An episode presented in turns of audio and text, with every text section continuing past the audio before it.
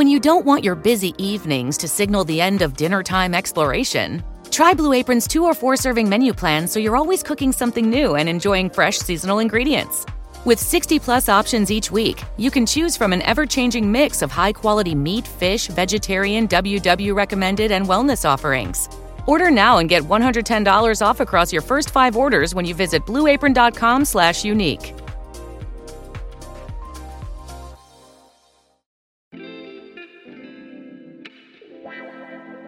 In life's journey, we must seek to reflect, learn, and grow. Welcome to the Road to Rediscovery with your host, Aubrey Johnson. Hello, everyone, and welcome to another exciting episode of The Road to Rediscovery. I'm your host, Aubrey Johnson. The Road to Rediscovery is about reflecting on past life lessons to learn and grow from them and to take it to the next level and help others who are struggling through dark times.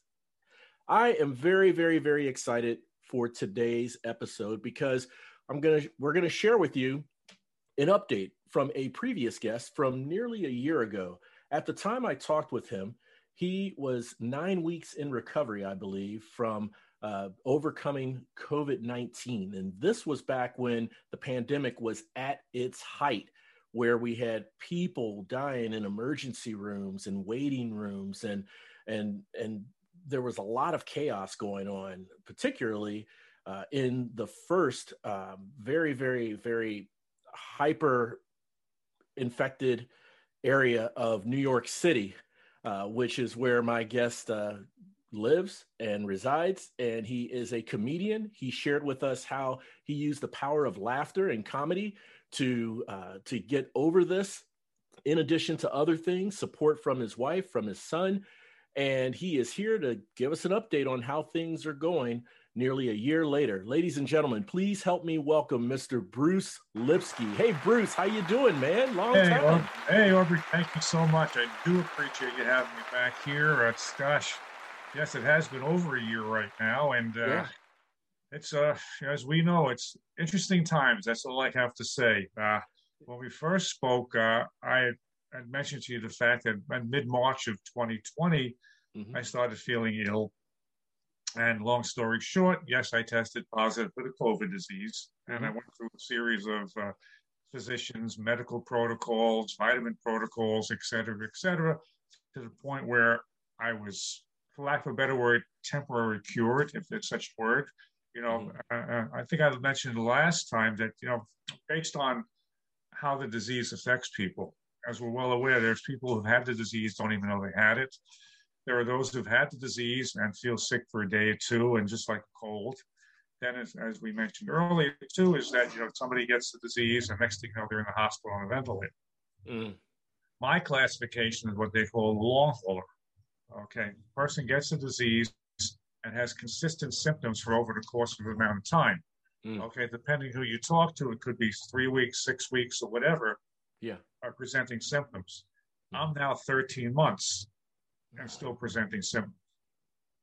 Oh my goodness. And yeah, so uh, my typical symptoms are uh, headaches, nauseousness, chills, uh, feelings of warmth, trachea constriction, light cough. Um, mm-hmm. I was fortunate, at least in my end of it, that I, my lung capacity had stayed strong and nothing as far as pneumonia and things like that affected my lungs. Yeah. That was one of the key things to my recovery. Mm. Um, but yes, I struggle as what they I consider a long haul. There's hundreds of thousands of people out there who are long haulers. Mm. And it's very interesting in the New York City area, there are what they call long hauler clinics. Really? There's one there's one Mount Sinai Hospital and there's one in Stony Brook Hospital out in Long Island. Right, right. Uh, dedicated just to people who've been suffering with this disease over the course of a lengthy time period. Um, that's the good news. The unfortunate news is because when I see I, I see my regular doctor on scheduled appointments, and he's been doing my antibody testing, and I've had very high antibodies. That's the good news. Good. Bad news: I have high antibodies because why? I'm constantly fighting disease. You know, why does somebody produce antibodies? the body has a response to a foreign body or object, let's say COVID, and it wants to basically kick the, kick the crap out of it and get it out of the system. Right. So it creates antibodies. And these antibodies, when you have them, especially at the higher level, what does it do? It produces symptoms. Again, it could be mm-hmm. fever, it could be nauseousness, it could be a, a lot of different symptoms depending on the individual. And that's one of the unfortunate things with, with the long haulers is that the symptoms aren't consistent I among see. two, two people. Okay. Okay. My symptoms are consistent for me over the course of time. But if you ask another long hauler who could have been a marathon runner, it could be someone who's very in shape, some Yeah. of these people can't walk from the bathroom to the bedroom. Mm. You know, and there's no rhyme or reason why. It is a neurological issue. It does affect the brain in different ways. It affects Mhm. the other systems. Mhm. Uh, and there's a big question mark. The doctors are saying we don't know how, why, and when, and where. It affects me this way, and it affects Joe Smith another way. So they developed these clinics Yeah. okay, specifically trying to, to deal with this. That's the Mhm. good news. Mhm. But a lot of those clinics, of what I can get out of them, are, are research based because they're still trying to figure out why, when, and where. Ah.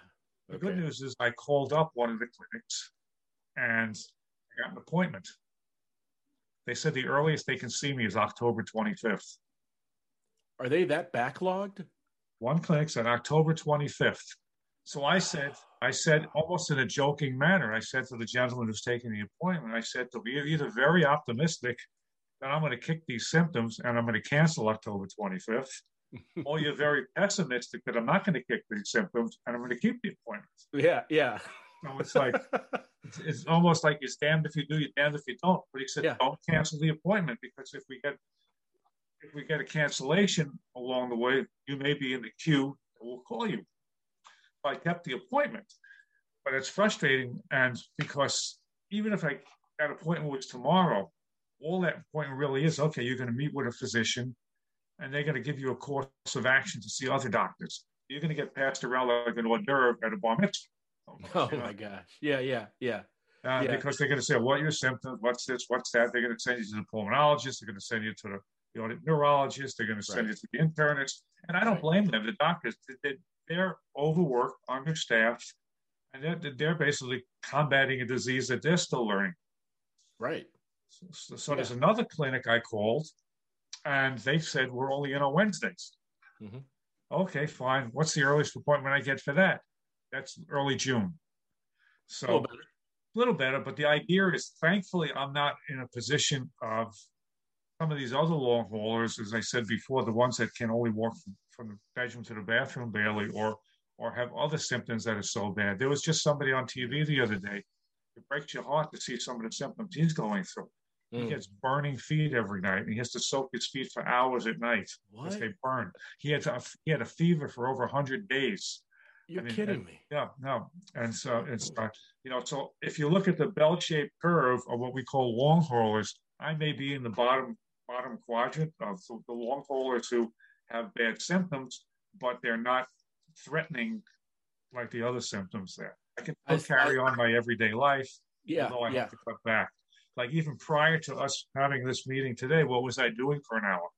I was wrapped up in a blanket because for some reason, certain time in the evening, I can't say if it's seven or seven, seven o'clock, whatever it is, I get the chills Mm. and feeling of flushness.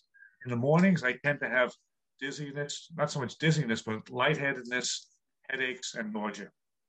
But Okay. although why at six o'clock this evening I was nauseous. Yeah. Yeah. And to joke, it's not my wife's cooking. Okay. right. Right. All right. No, There's nothing to do with that. But Right. then I then I have the trachea constriction.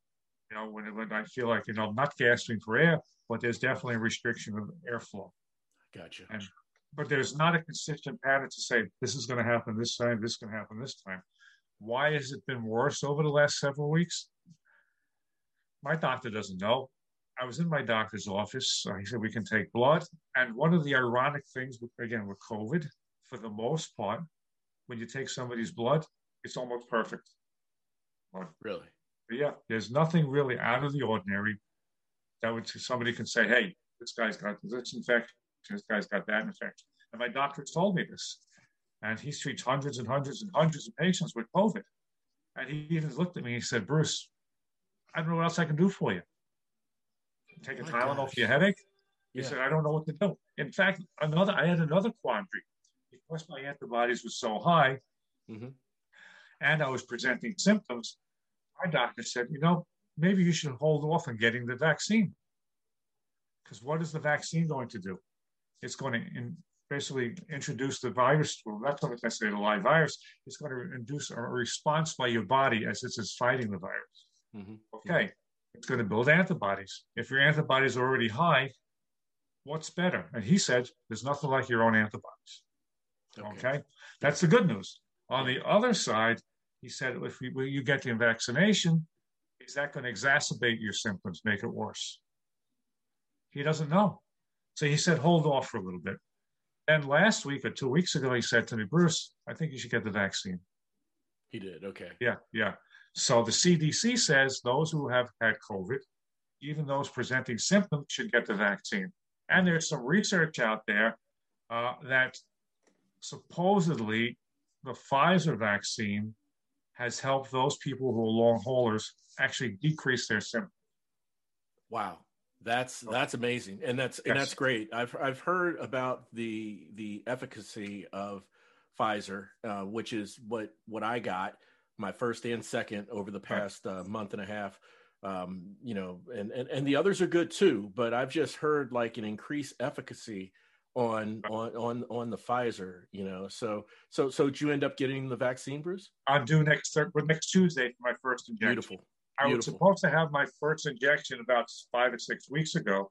Right. And I was taking my mother-in-law. My mother-in-law was going to be 92 this year. I was taking her down to the wow. Javits Center in New York City. Yeah. It's run by the uh, you know the National Guard. Very well. Mm-hmm. So uh, my doctor said cancel that appointment. Take your mother-in-law. I took her. In fact, I took her for a second one this past week. Good. And uh, he said, now just schedule yourself and just get it done, and that's yeah. it. So yeah, gotcha. And, and honestly, you know, uh, I'm nervous yeah uh, about it because again is that going to make my symptoms worse nobody knows you know, you know I, it, I, nobody knows it's a big question but yeah. if it makes it better and it gives me more autoimmune protection because it's not only the covid-19 it's the other strains or, or the mutated strains that they're trying to you know, help you help the body get used to if that's right right so so for you it's only there's only one way to find out exactly. it's going to work, right? Exactly, exactly. Yeah. And, and, and, and, the exacerbating the symptoms, um, I would, I would, you know, if I was in your shoes, I would have the same concern because you already have symptoms uh, from being a long hauler, right? Right, right? And we've heard, you know, in the media and by the CDC that there are there's moderate symptoms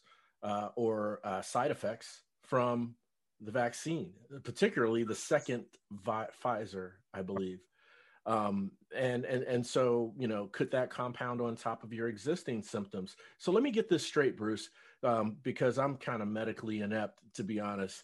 Uh, but um, you okay?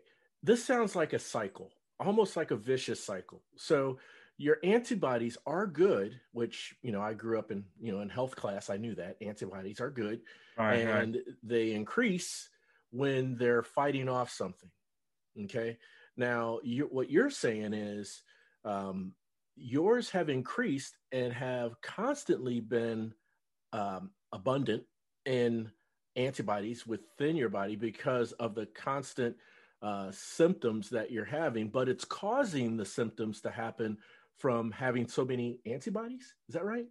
Well, in layman's terms, and again, I'm not a medical professional either. Mm-hmm. When your body is fighting a disease, and we'll use COVID because that's what I'm dealing with, right? Um, you produce the antibodies, and there's a process called shedding. Because when you when the antibodies are beating up the bad guys, the cells die, and the body has to rid them, uh, get them out of the body. That's right. the process what they call shedding. Okay. Okay when you're in the shedding process, you know, you part of that is because you're fighting it, you produce symptoms. Okay. Mm-hmm. And the symptoms could vary based on the individual. And my main symptoms, as I mentioned before, are headaches, nauseousness, feelings of flush, chills, mm-hmm. and the trachea constriction. Right. Okay. So there's not a rhyme or reason why I get that versus if you had it, you get something else. But there are some consistencies. But when you are shedding and you're fighting this, yes, those symptoms tend to rise a little bit. Okay. But what makes it rise one day versus the other day? That's the big mystery. Now, how it attaches to the cells and things like that. I was absent in biology that day. I should have attended that class, but uh, too bad I didn't. So I couldn't tell you the, the real answer behind it. Uh, right. And I kind of make the joke almost, and it's no joking matter with COVID, but I try and interject some of the comedy in there. You know, we have a designer dog at home. I spent thousands of dollars on, and my mm-hmm. wife got this dog because it's hypoallergenic and doesn't shed. Now she's got a husband who's got COVID, and he's shedding shedding, right? but, but, I told her I, like I, shed, I shed off the top of my head 40 years ago. You know? There you go. That's right. And, yeah. and, here I am now, still shedding. I'm still shedding, but in a different yeah. way. She's yeah. gonna put she's gonna put me in the shed. So, so that, that's that's I'm sorry. That's the weird thing about the antibodies because mm-hmm. the, the, one of the concerns they had with COVID patients was that do the antibodies last? And if right. they do last, do they still have the protect, protection as they did in the beginning? Okay. Uh, at least in my body, the proof is that my antibodies not only have lasted, they've increased to a relatively high number. Mm. I'm I'm close to 90 on my antibody levels. Okay. Mm-hmm. Normal mm-hmm. is zero, basically. If you if the average person walking off the street, if they never got exposed to COVID, they have zero antibodies. Okay. Mm, gotcha. Because so, they have nothing to fight off. Exactly. They don't have the disease. They're not fighting it. Like okay. how my wife never got the COVID, we don't know. My son got COVID. Yeah. He was the first one to get it. He did. He presented symptoms for two, three days. Mm-hmm. Fact, he may be still dealing with some COVID symptoms too. He has mm-hmm. this situation where he has difficulty with breathing at certain times of the night. Yeah. No rhyme or reason. Mucus production is something. In fact, we were just discussing it before. He's frustrated. He's been to an allergist. He's been to an internist. He's been on different allergy medicines, He's been this and that. Allergist, allergy, allergist found nothing wrong. Mm. Okay, that's mm-hmm. the good news. The yeah. bad news, he found nothing wrong. It's the same thing with me with COVID. My doctor, he checks this liver function, kidney function, trace elements and minerals, red blood cells, white blood cells, everything else, this, this, and that. Yeah, perfectly within normal. And he can he can look at this in his chart from the beginning of time when I first presented the symptoms to COVID to when I was in his office two weeks ago. And it's a consistent pattern of everything, the blood being perfectly normal. That's the good news, you know, except you do the antibody levels, okay? Right. But I wasn't feeling well the last few weeks. So I said to him, could I have gotten reinfected with the COVID? So I took another COVID test. Thankfully, it was negative. Okay, good. So, good. yeah. So I'm not, I'm not uh, contagious, but within my own body, I'm still fighting this battle, which is a good thing. You want your body to fight it. Yeah. Uh, but it's it's a, it's a very interesting and frustrating struggle because you know I, I still try and maintain my normal activity level, my my new normal activity level. Let's put it that way. Right. You know, I'm on my treadmill every day, 40 minutes. I'm doing my upper body exercise, my core exercise, whatever it may be, my leg exercise. So I'm typically doing at least an hour plus a day of exercise. Good. That's been helping me physically and mentally. I mm-hmm. started doing my own self-prescribed breathing exercise, and I do some of those, mm-hmm. and um, try and balance out my life with the comedy and other things. It is frustrating because you know sometimes your mind says yes and the body says no.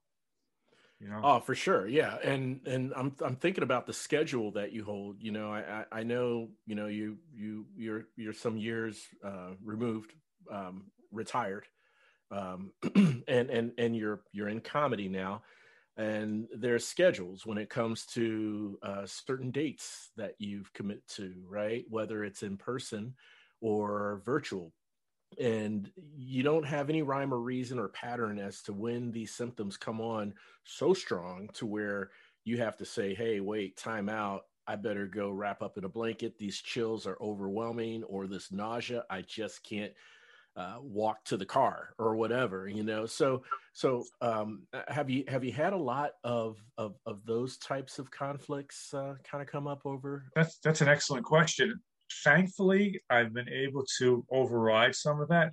And mm-hmm. maybe it's a mental battle. And we talked yeah. about this the last time. COVID is right. not just a physical battle, it's a mental battle. Mm-hmm. And you got to figure out a way to balance both of them. Because if on the physical side, you're doing everything you possibly can do to keep yourself as healthy as possible. Right. You checked off those boxes. That's great. Right. On the mental side, if you let that beat you down, and I mentioned this the first time we talked. COVID, what COVID wants you to do is crawl up in a ball and basically give up. You said that. Yep, yep. I remember. Yep, I said that, and it's not the first time I've heard. You've heard this probably. It's been told by other people the same thing. You know, you just got that overwhelming feeling. You just don't want to be bothered. leave me alone. Yeah. But yeah. I had to fight that. I still fight it on occasion. Not so bad now because I think I've gotten over that hump. But the right. comedy, as we mentioned before, is very helpful. One of the things that I find frustrating going forward as things open up in life, comedy clubs have started to open up in New York, uh, Long Island, New Jersey, where they're booking shows, live live shows, 30% capacity, 25% capacity, 40% yeah. capacity, right. depending on where you're talking to. Mm-hmm. I've been offered opportunities to perform at certain, Great. but I've turned it down. Mm-hmm. I'm not ready physically and even even emotionally ready to do that. Gotcha. To me, it's not worth a five, six, seven, eight, ten minute set jeopardize my health right now. And maybe it wouldn't be jeopardizing my health, but also I don't see people who would normally support me watching my comedy coming out and watching me right right at this juncture. Yeah. Because I'm 65 years old. Most of my people are in my age group. Let's face it, that's a higher risk group for COVID. Even right. though most of these people have been vaccinated, they're not running the comedy clubs right now. Right. Eventually they will be. So that's a frustrating part for me. My mind says, yes, I want to get out there and do it mm-hmm. because doing Zoom comedy is not the same thing as doing live comedy. No, it's not. And I've worked hard over the course of the year to hopefully make my comedy better. Yeah. I want to show it to the world that maybe I'm a better comedian now. Again, I'm a low level comedian compared Obviously, it's the headlines and things like that. And when clubs are opening up, who are they going to hire right now? They're going to hire the headliners because the headliners are going to put people in the seats. You know, right. Bruce Lipsky is not going to put people in the seats the same way as a headliner on Long Island or New gotcha. York City. Right. But I talked to a, com- a, comedian friend of mine the other day, and he was telling me he he did a show in Manhattan, mm-hmm. and they got a great crowd, and the crowd was the crowd loved it, and it's, it's like catharsis too. If you're a comedian or a performer and you haven't been on the real stage in a while and you get out there and, and you see a live crowd, even if it's 25% capacity, and you hear that first laughter, you feel validated. Oh, of course. You know, as a performer. Yeah. And that's an important thing. And so a lot of comedians that I know have been self devaluated over the course of the year. Sure. If you do a Zoom comedy show, all right, even if there's 50 people in the, in the Zoom audience, a lot of times they get muted because of external noise situation. Right. You can have your best set out there and you don't hear any laughter. So then you feel like, are you a Zoom comedy bomb bomber? Right. Right. You know? Right. And then when you get on the real stage and you've done that set for three years, four years, and it, it works all the time, and you're on Zoom and no, no reaction. Yeah. You feel have you lost your chops, basically? You know, no, have lost no. my ability to entertain?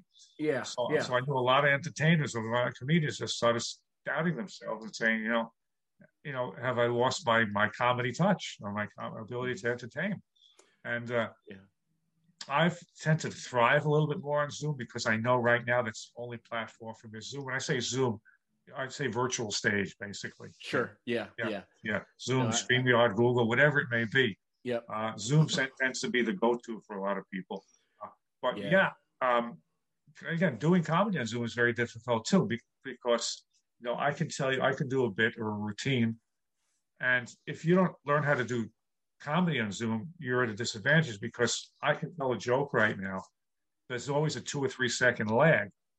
By the time Aubrey hears it, Aubrey wants to laugh. So if I don't know that's going to be happening, I can be stepping on punchlines. I can be stepping on the laughter. And one of the things in, in comedy, you certainly don't want to be stepping on punchlines because it's hard enough to get a punchline people laugh at. Yeah, yeah, and and I hear a significant part of comedy, uh, stand-up comedy, is timing. You know, and and and to your point, Bruce, delivering a set in a virtual space is not is is is not the same. It requires a special mindset. It requires a special cognizance when it comes to how you know the, the the people would react to something you say and the timing behind that. And when it comes to like just getting a laugh right? I mean whether it's virtual space or in person space that's part of the energy right? That validation like you mentioned.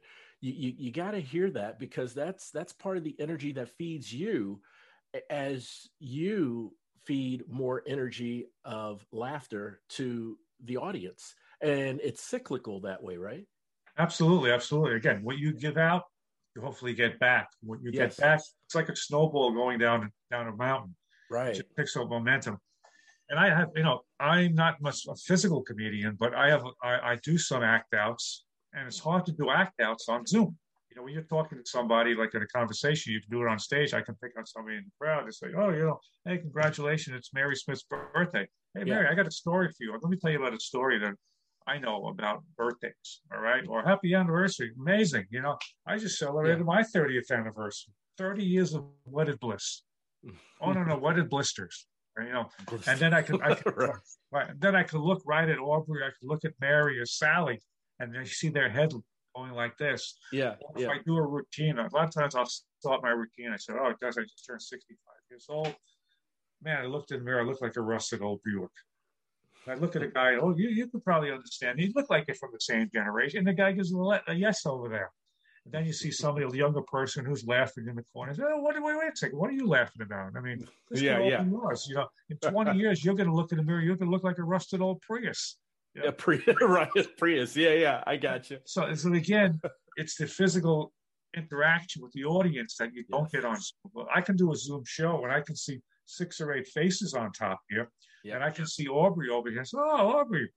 I see, oh, Aubrey just mentioned the fact that because before him we were still talking, Well, oh, you're from Texas. Oh, Texas.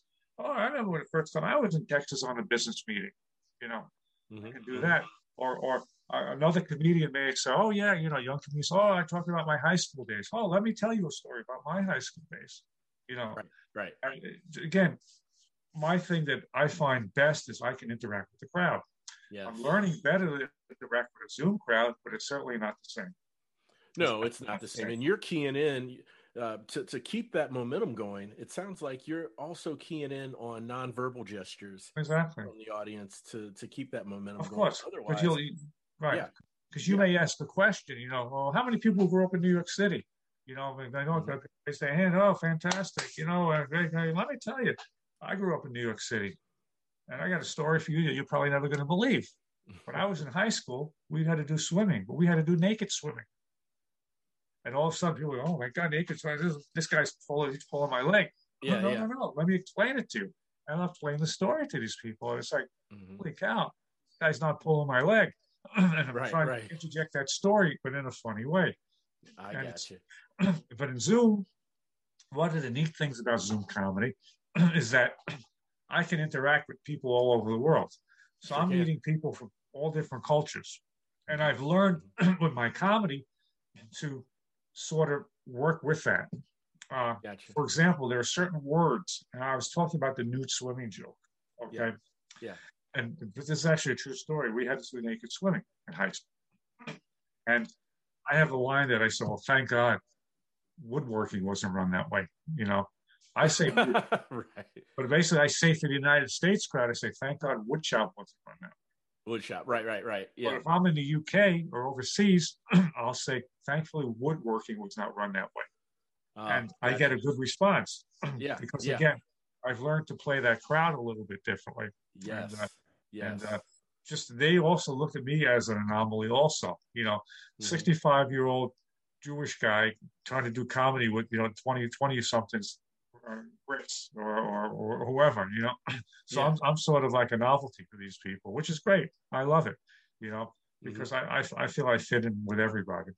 Everybody's got a story.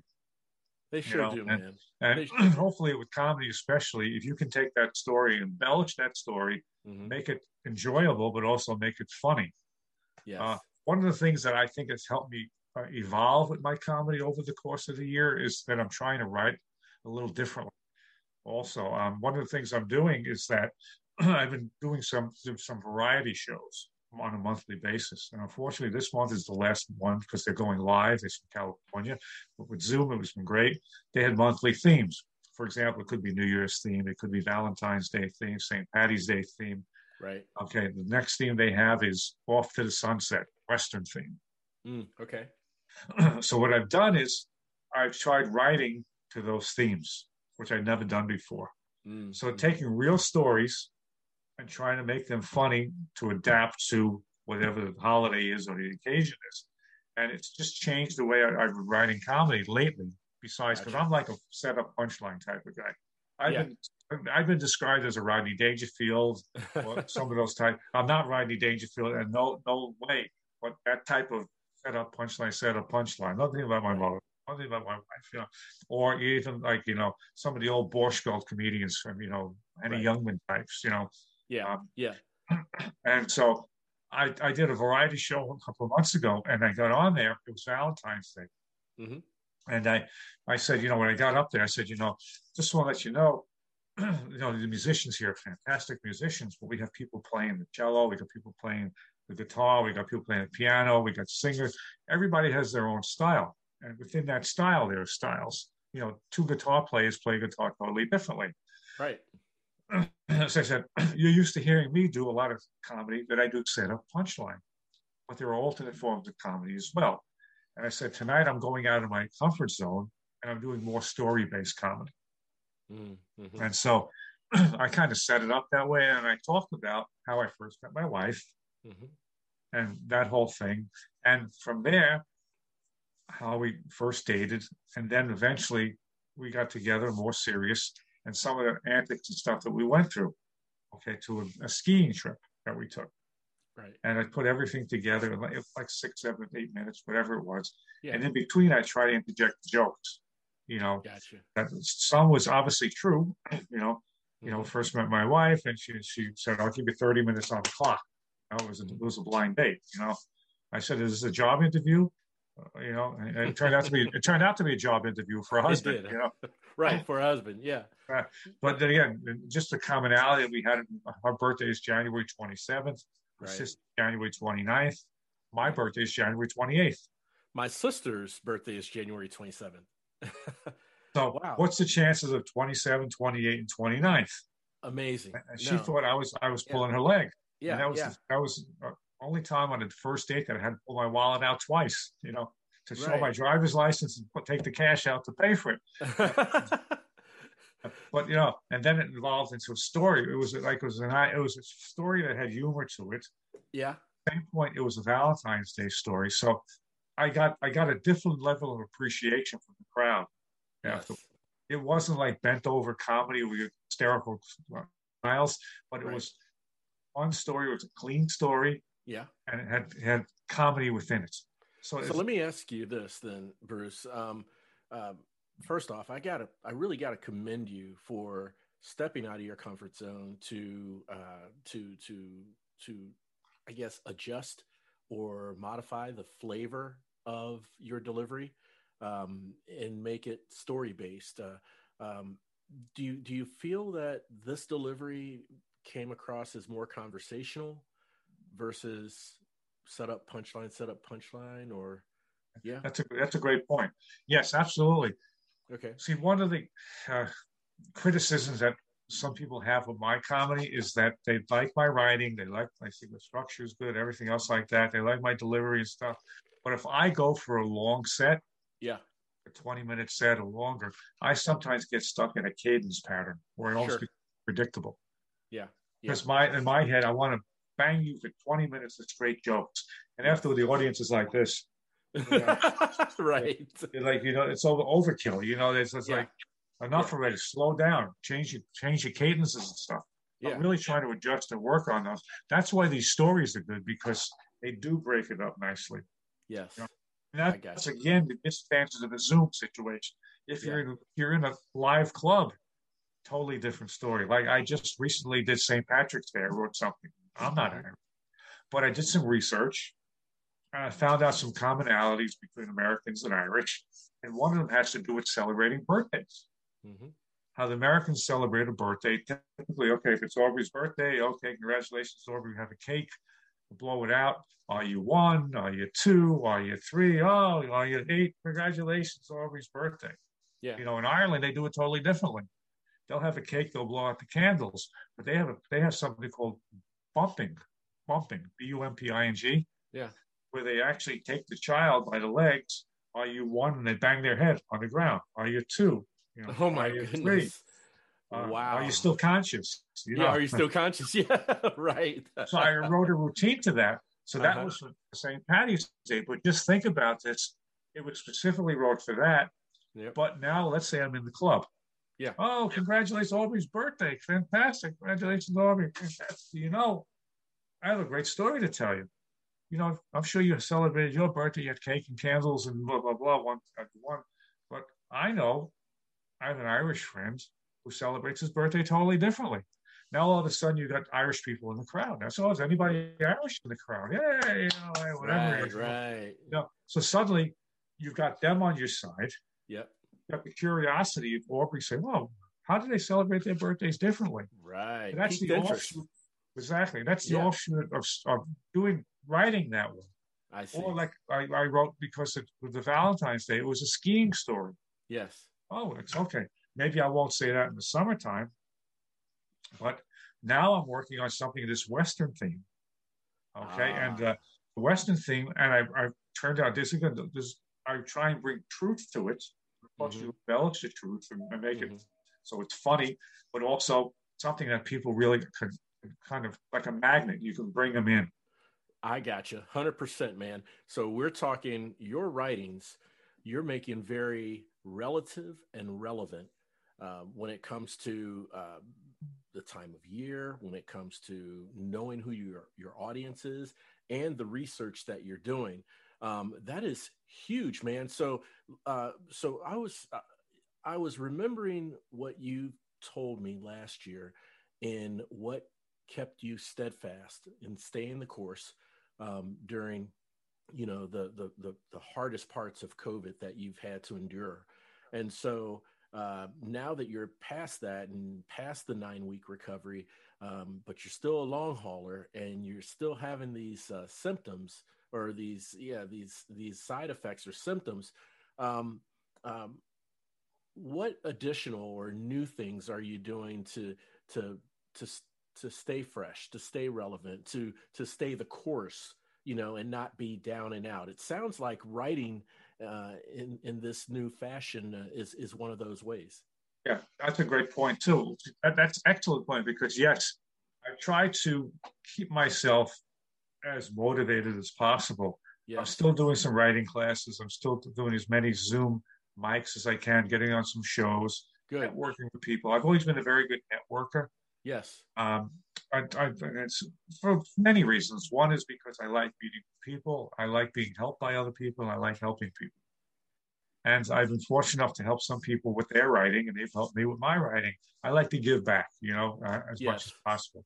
People have been very kind to me. They've been supportive to me. And I've always wanted to, to give back, and maybe even more. Um, yeah, trying to stay as fresh as possible, trying to be relevant. You know, when I say relevant, to the point where you know I'm respected for what I do. Yes. Uh, and act in a manner that fans that respect. You know, don't be an idiot. Be respectful. Show up on time. You know, uh, you know, whatever it may be. You know, uh, you know, don't diss the venue. If they say it's a clean set, be clean. You know. Right. I've been on some shows where they say it's a clean set. Next thing you know, these people are throwing out f bombs and doing yeah. things, talking about body parts, yeah. talking about, and it's like I cringe because you know that's not respecting the venue. And yeah. getting a reputation is all you have. Uh, I don't have to be the funniest comedian, but if you respect me for being who I am, there's a better chance that Aubrey's going to put me on his show than somebody else who doesn't respect what Aubrey brings to the table. Absolutely, absolutely.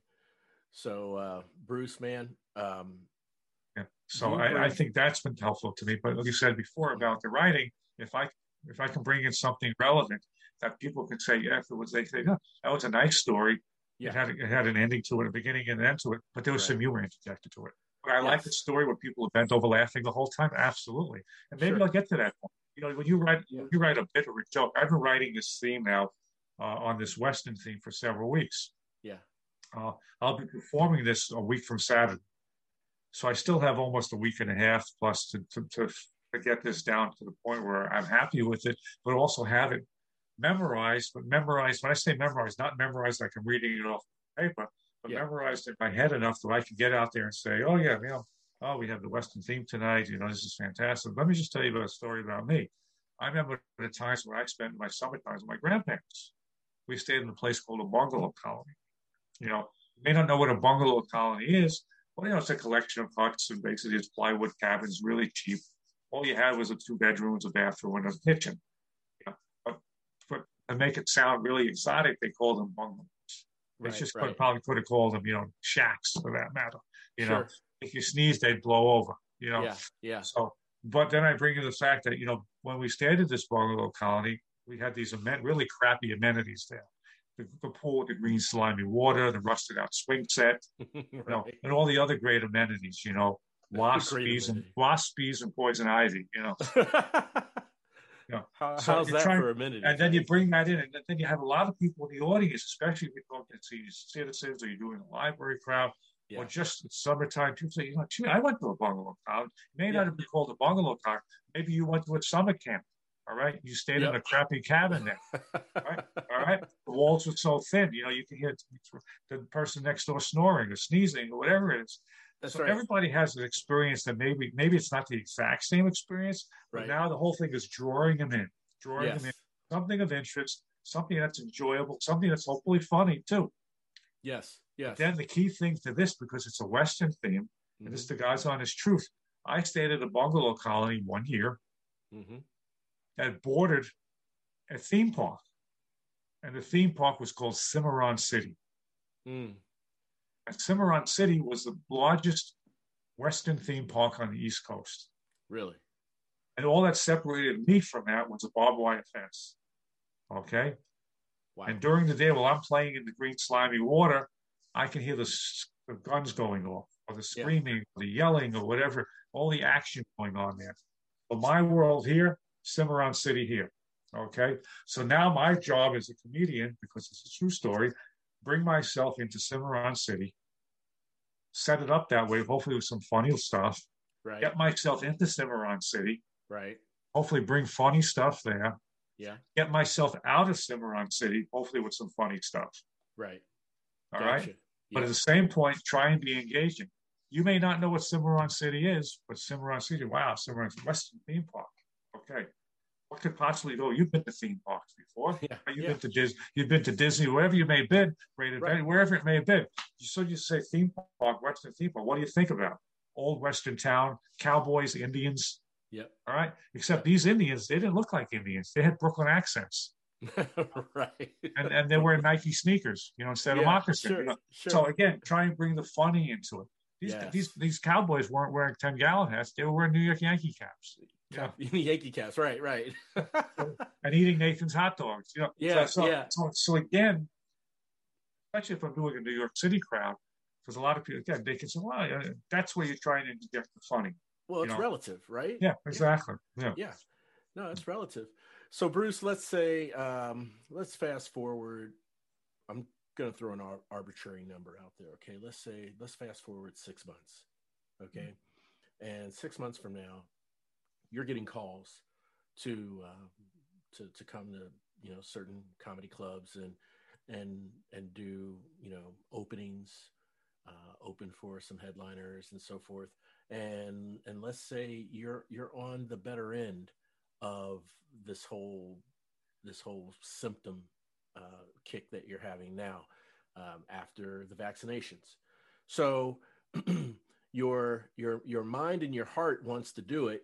You want to go to those live shows, and now your body's feeling better to where you can.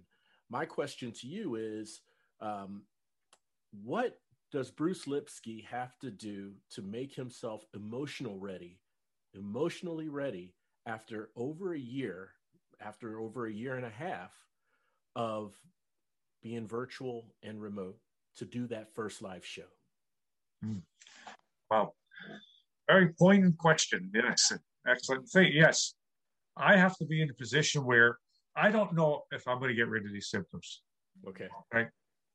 I have to be in a position to accept that if this is where I am, my symptoms, and I can still carry on my normal activities for the most yes. part, yeah. and the clubs have opened up in a way that I feel safe.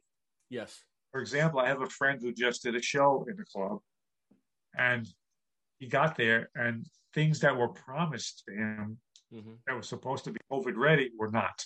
Mm. For example, there was no shield between him and the audience. Mm. There was mm. some other situation. So he got there and he felt very funny about performing. Sure. You know, then there's other clubs where they have hand sanitizer, they got the shield, people are socially distanced, you know, they have the microphone covers, and you know, they've done everything right. Mm-hmm. If we can get to that point that we don't have a club owner that's not greedy and understands truly what it means to be, have safe protocols, right. and Bruce is feeling better, he's got his vaccinations, and we feel that the city or wherever towns that I'll be performing in are not on the rise in COVID, yeah, then Bruce Lipsky will feel comfortable getting on stage. Gotcha. For example, one of my bucket lists when I first started going to comedy was to play at Dangerfield. Okay, mm-hmm. I did that. I got that. Unfortunately, Dangerfield's closed during during COVID. I don't think it's opening up. My number two bucket list was to perform at casinos. One of the casinos up in Mohegan Sun, which is up in Connecticut, a okay. popular casino, or in Atlantic City. Right. I got offered to perform at one of the casinos up in up in Connecticut. Not because I'm the best comedian in the world, but they're looking for comedians now. They want people sure. to bring people. I'm still at a stage they want me to bring people because they got to fill seats. Mm-hmm. I didn't do it for a couple of reasons. One, I wasn't COVID ready. Right. Even though if they only 30% capacity, even if they had the best situation, they had screens and covers, and this and that, I wasn't ready to do that. A couple of reasons. One is that I didn't see my people coming out to see me. Also, it was a Thursday night. And for me to drive two and a half hours to go there to do seven minutes of comedy, to me, in normal times, I would have grabbed it because right. that's one of my bucket lists. But yeah. given the COVID and this other situation, it didn't seem that the risk reward ratio was not there.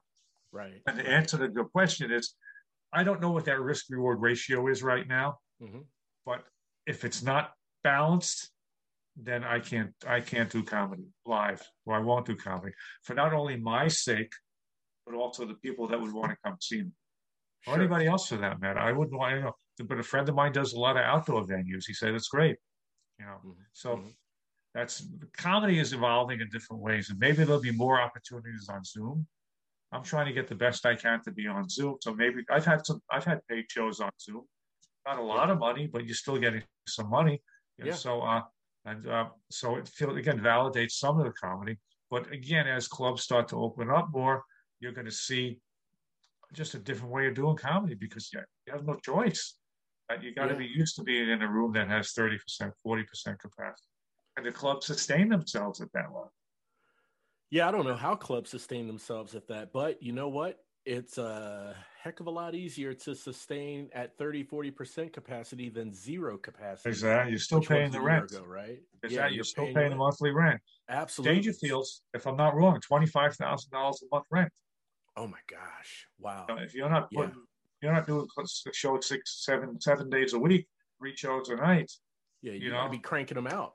Exactly. And, and now think about, I'm not a headliner. I, who knows if I'll ever be a headliner or a setup guy. But the headliners now, if you're playing to a crowd of 30%, okay, does that mean your pay gets cut to 30%? Well, you're going to demand know. more, aren't you? Or wouldn't? Well, no. Let's say let's say you get hundred dollars for being a headliner at a show on a Thursday night. Okay. Okay. Mm-hmm. And let's say there's normally hundred people in the crowd. Right. But now there's only thirty people in the crowd because the, the capacity is now thirty percent, thirty-three percent. Can a promoter or a club owner, producer, pay you the same hundred dollars you normally get, or is he going to pay you thirty-five dollars? No, good question. Yeah, yeah. And I don't know the answer to that. Fifty dollars. Yeah. But now you are, are, you in a position to say, hey, I'm not taking 50 bucks to be a headliner? Well, he'll get Joe Smith to be the headliner for 50 bucks. Yeah, yeah. So it's it's it's really professional comedians, professional dancers, professional singers, anybody in the entertainment industry, musicians. I I, I, I feel so bad because you know very let's much face impacted. It, when mm-hmm. things are great, things are great. Yes. You know, and there's always a struggle to, to be get better and better and be the next headline or whatever the game. And a lot of these people that I know have contracts to go on cruise ships, national yep. tours, right. you know, headlining this club, headlining that club, and they're, they're making a living. You know, mm-hmm. when you, that the rug gets cut out under you, suddenly there's no cruise ships, there's no Vegas stuff, there's no Atlantic City stuff, there's no tours, there's no college tours. No, no. There are a lot of comedians out there doing college tours, making a lot of money A lot of sure. cruise ships, as I said before, and it's just a life these people love. Uh, and now it's like basically it's like this stop sign is up. Yeah. And even once they start coming back, as I said before, how can they pay these people what they're used to getting? Right, because it's not 100% capacity for one. No, no. Yeah. You can't blame the clubs. No. And then you can't blame the audience either. Now, is the audience a little bit leery too?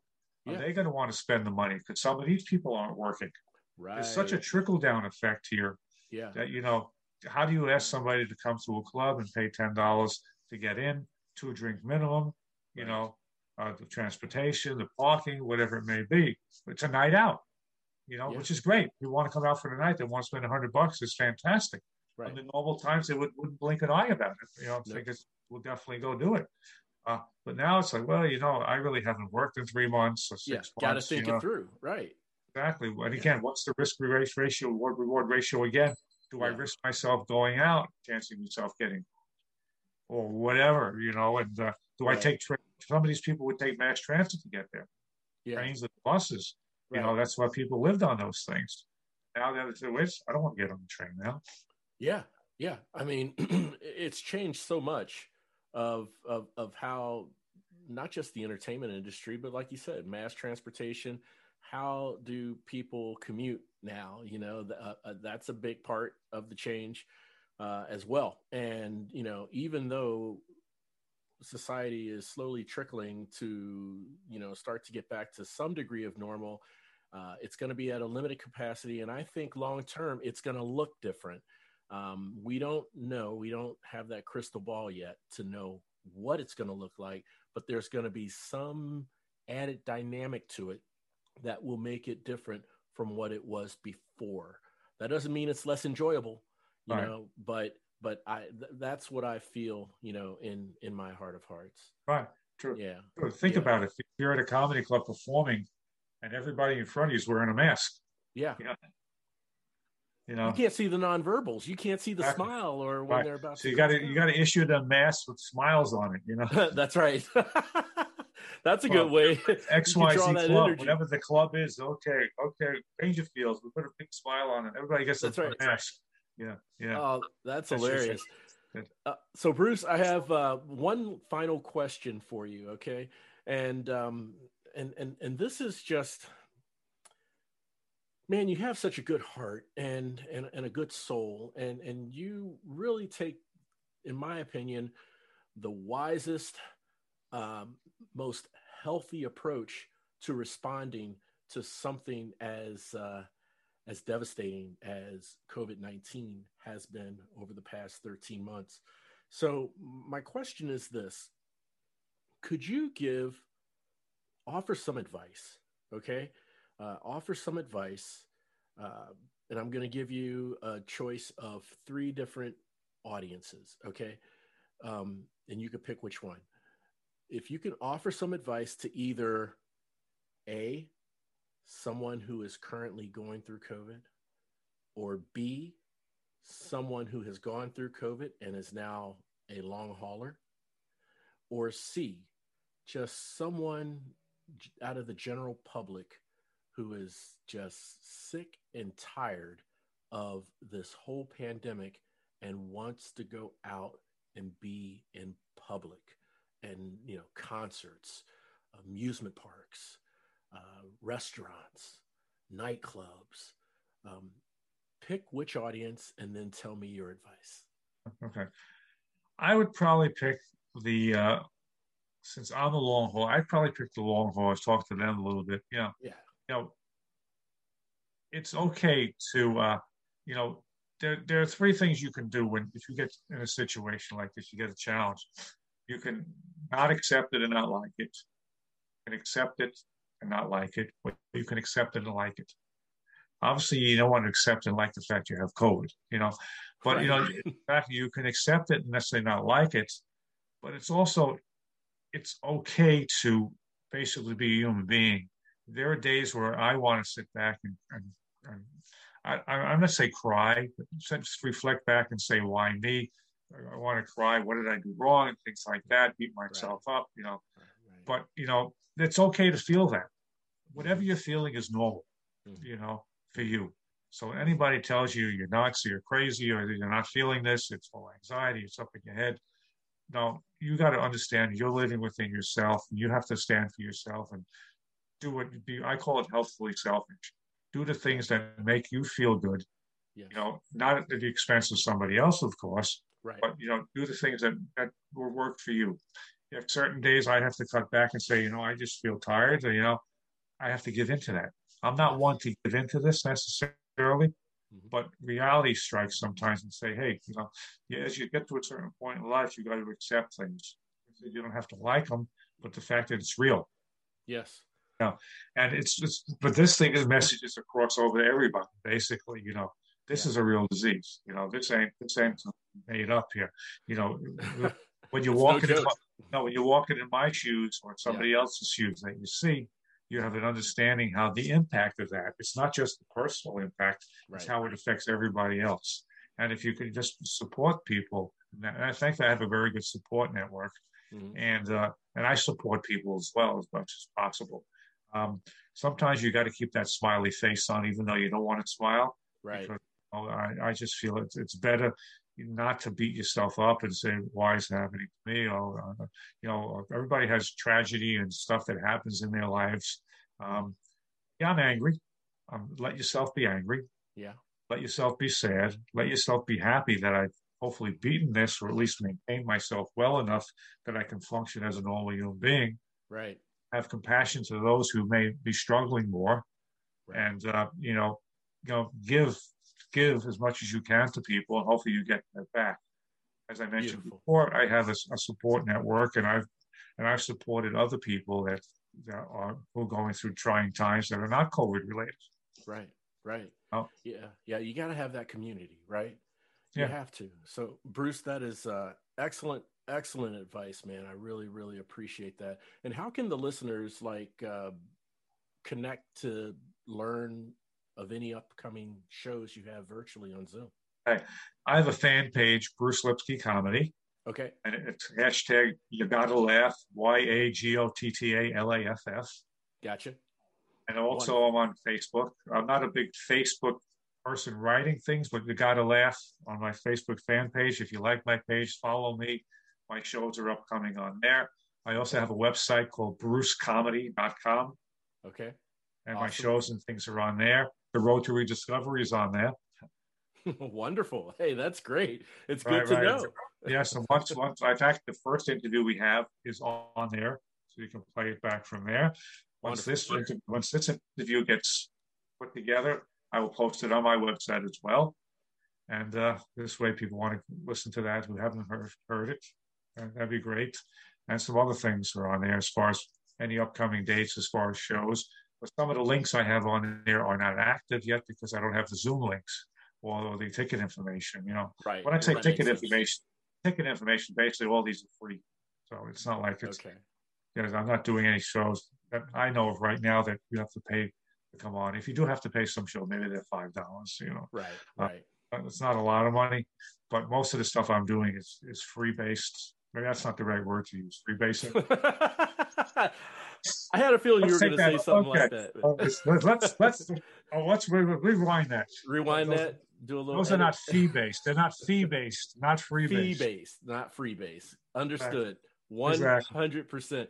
Well, Bruce, we're going to make sure that we uh, put the links to your website, your fan page, and so forth on the episode show notes, so that people can uh, directly get to that and access that. They may not have the Zoom links right away, like you said, um, until the meeting room is created right. and it's scheduled. Course, yeah, but right. they'll at least have the dates. They'll at least have the dates that you'll be performing. Right. So, right. Uh, Mr. Bruce Lipsky, once again, my friend, I really, really appreciate us connecting again and and getting an update on how you're doing and and much continued health and prosperity goes to you, my friend. Thank you. God bless you. I appreciate the opportunity to be here again. As I said, I love you. I love what you're doing, and uh, hopefully, I've helped some people.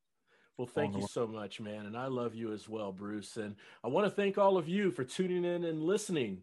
And look, if you have a chance, please go to either Apple Podcast or Spotify or Libsyn, wherever you listen to your shows, and just just give that five star review and uh, and rate, please. It would mean so much to me. And more importantly, if you know someone who is really struggling going through dark times and they feel like they're at the end of their rope, please, I ask you, please share this show with them so they know that there is always hope and they're not alone. The Road to Rediscovery, it's part of a movement, a revolution. And guess what?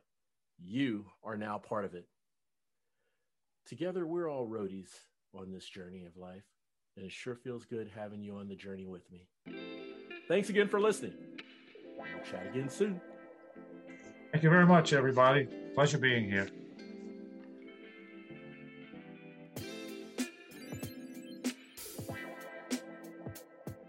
The Road to Rediscovery is an AJ Shark production. Privacy policy and terms and conditions posted at textplan.us. Texting enrolls for recurring automated text marketing messages. Message and data rates may apply. Reply stop, opt out. The pandemic has been hard on all our kids. New studies show more than one in three children who started school in the pandemic now need intensive reading help. That's right. Millions of kids in kindergarten through third grade in the United States cannot read at grade level. Here's the good news. Your child can be reading in just 30 days, guaranteed, with Hooked on Phonics. Even if your child has been struggling, Hooked on Phonics will teach your child to read in just 30 days, guaranteed. And right now, you can get started for just $1. Text the word grade to 323232 right now. Hooked on Phonics is highly effective and incredibly fun, and everything can be done right from home and in less than 20 minutes a day for more than 30 years. Hooked on Phonics has been the proven learn to read program that kids love to use. Text grade to 323232 and teach your child to read in just 30 days, guaranteed. Text grade to 323232 right now and get started for just $1. Text grade to 323232 now. Text grade to 323232.